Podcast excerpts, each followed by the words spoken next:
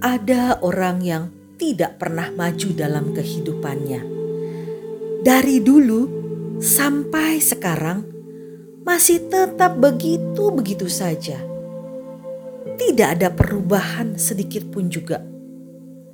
Hal ini terjadi karena ia selalu hidup di masa lalunya. Kehidupan yang penuh kegetiran, susah, penderitaan, kegagalan selalu saja dibawanya ke mana pun ia pergi.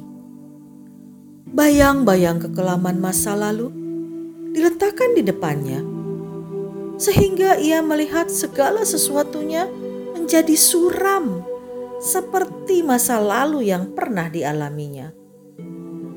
Kekecewaan dan sakit hati terus dipelihara, sehingga raut mukanya kelihatan kusam, muram, dan tidak pernah berseri. Kebencian pada orang-orang yang pernah mengkhianati dan menipunya selalu dibawanya ke mana pun ia melangkahkan kakinya. Kalau pada saat ini kita berada pada posisi seperti itu, maka kita tergolong sebagai kolektor barang bekas yang sudah tidak ada gunanya lagi. Bila mana hati dan pikiran kita terus tertuju pada bayangan kekelaman itu, maka sampai kapan pun kita tidak akan pernah mengalami kemajuan dan keberuntungan. Sebaliknya, kerugian dan kebuntungan akan selalu mewarnai kehidupan kita.